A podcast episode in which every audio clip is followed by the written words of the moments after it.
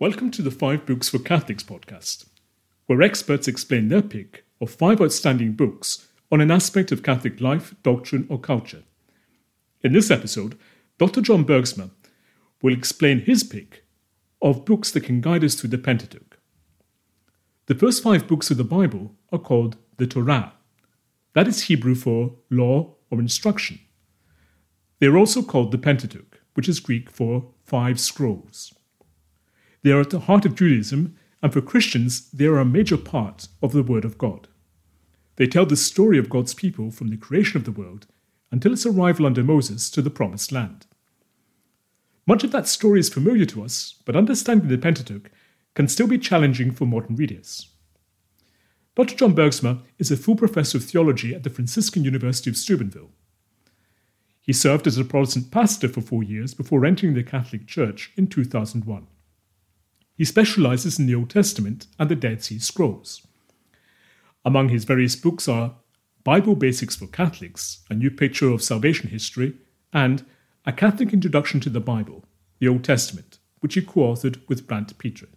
Check out the show notes for Doctor John Bergsma's list of recommended books on the Pentateuch.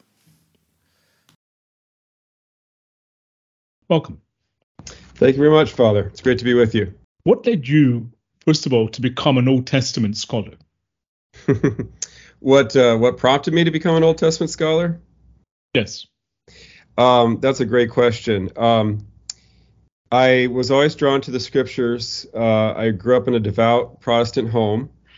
Um, my mother um, began me reading the Bible through in a year as a devotional practice uh, when I was twelve years old. Um, and I kept that up uh, through my adolescence and into college. And so I developed a great love for Scripture, and my my main way of communing with the Lord, my main form of prayer was meditation on Scripture and uh, daily reading. Um, that contributed to me feeling a call to uh, what we called the ministry of the Word. In other words, to be a, a pastor in the group that I was uh, part of at that time, denomination that I was part of.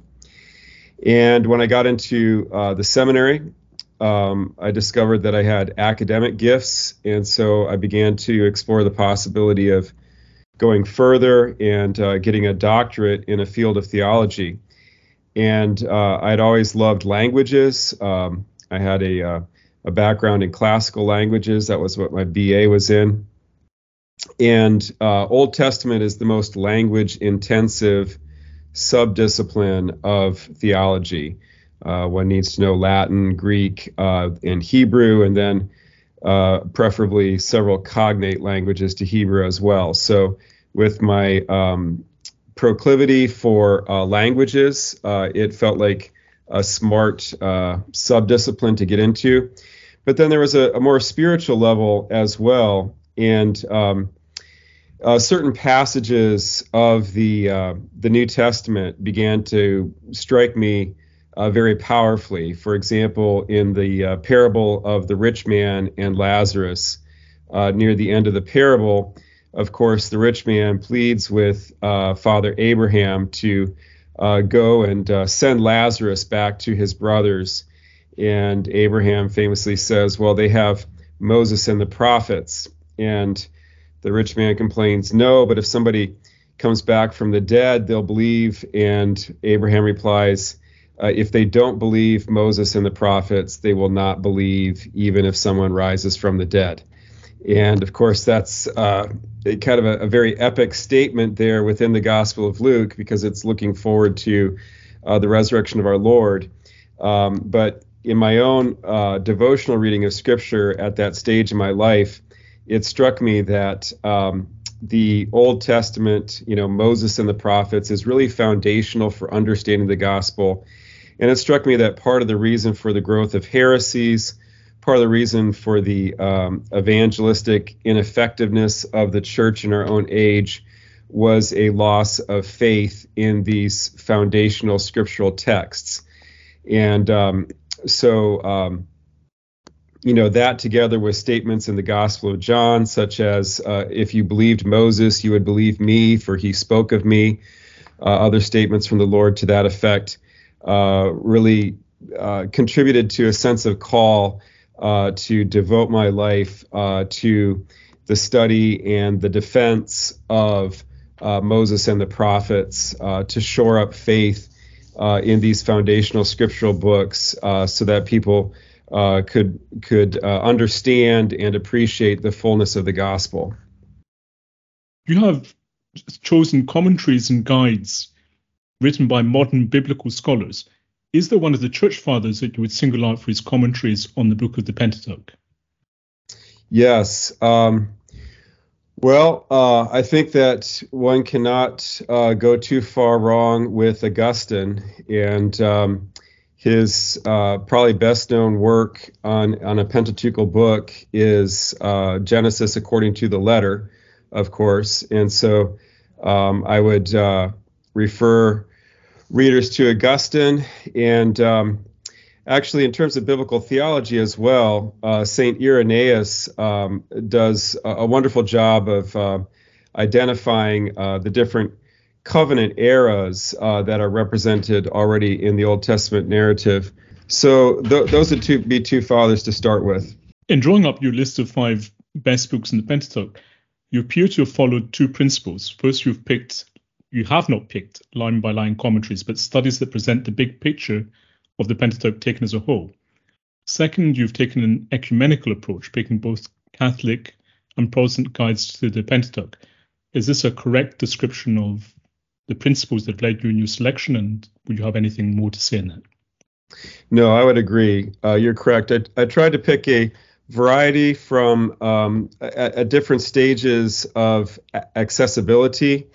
Um, so at the at the one end of the spectrum, Scott Hahn's The Father Who Keeps His Promises is uh, very readable, uh, you know, written on a popular level. Um, upper elementary students could uh, could appreciate that, as well as adults, obviously. And then as you move through the ones that I've picked, you know, Thomas Mann is a step up in terms of complexity and uh, accessibility. Salehammer, uh, another step more. And then Moberly's book is not a commentary on the whole Pentateuch, but it's a, a monograph that makes a very important point about Pentateuchal interpretation. And so it's a, a different uh, kind of work.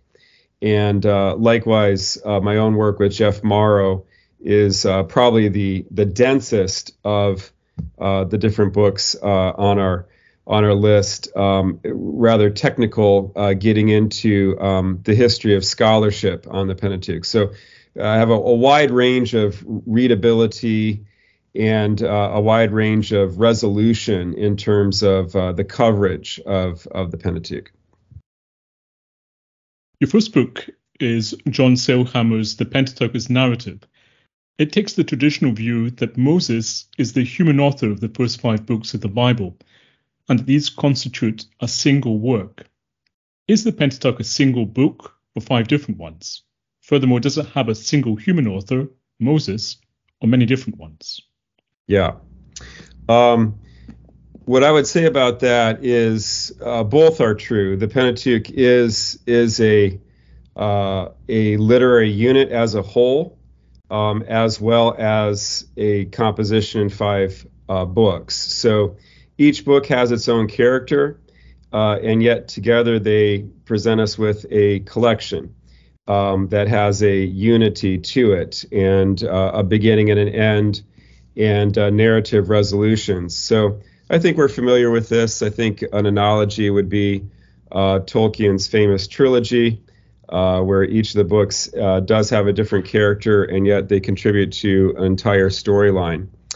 Um, as far as the author of the Pentateuch, I think uh, that we can recognize that there are different hands uh, present. Um, I am uh, convinced myself uh, of what I would call substantial Mosaic authorship.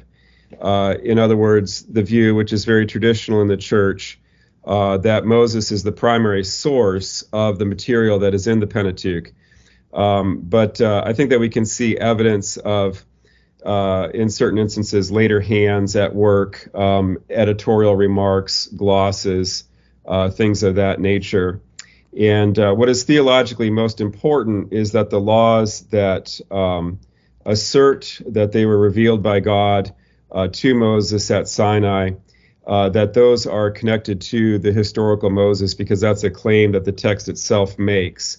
Whereas, for example, on the issue of the authorship of the book of Genesis, uh, the text itself makes no claims. So we're just dealing with uh, tradition at that point.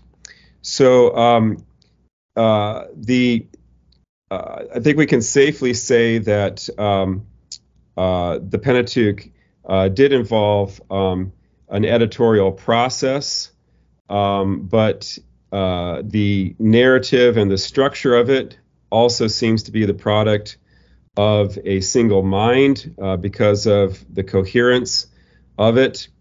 And um, uh, the both the scriptures and the Jewish and, and Christian tradition uh, give us strong reason uh, to attribute the substantial authorship, or the, the source of the vast majority of the content, uh, to the figure of Moses himself.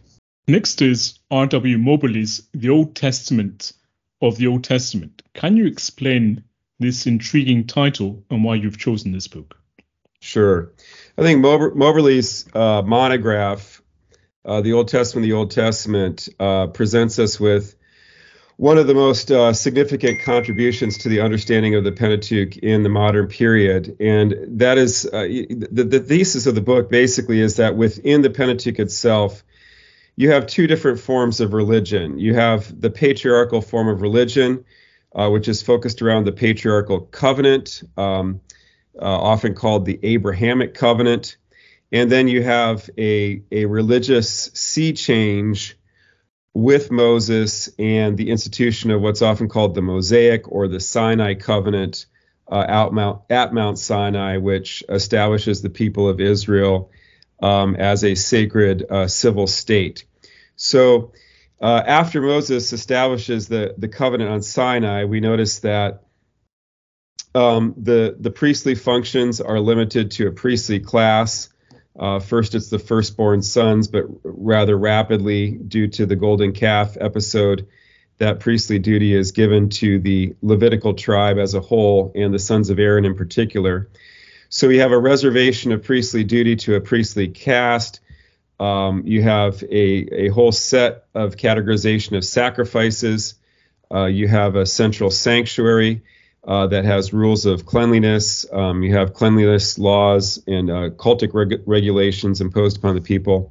Um, none of that is present uh, earlier in the narrative. When we look at the lives of Abraham, Isaac, and Jacob, we see the father of the clan or the father of the tribe functioning as a natural priest and um, building altars uh, where he feels appropriate at different sacred places in the land, and uh, offering sacrifice himself. So um, all of this uh, actually would be prohibited uh, after Moses um, institutes uh, the covenant with Israel.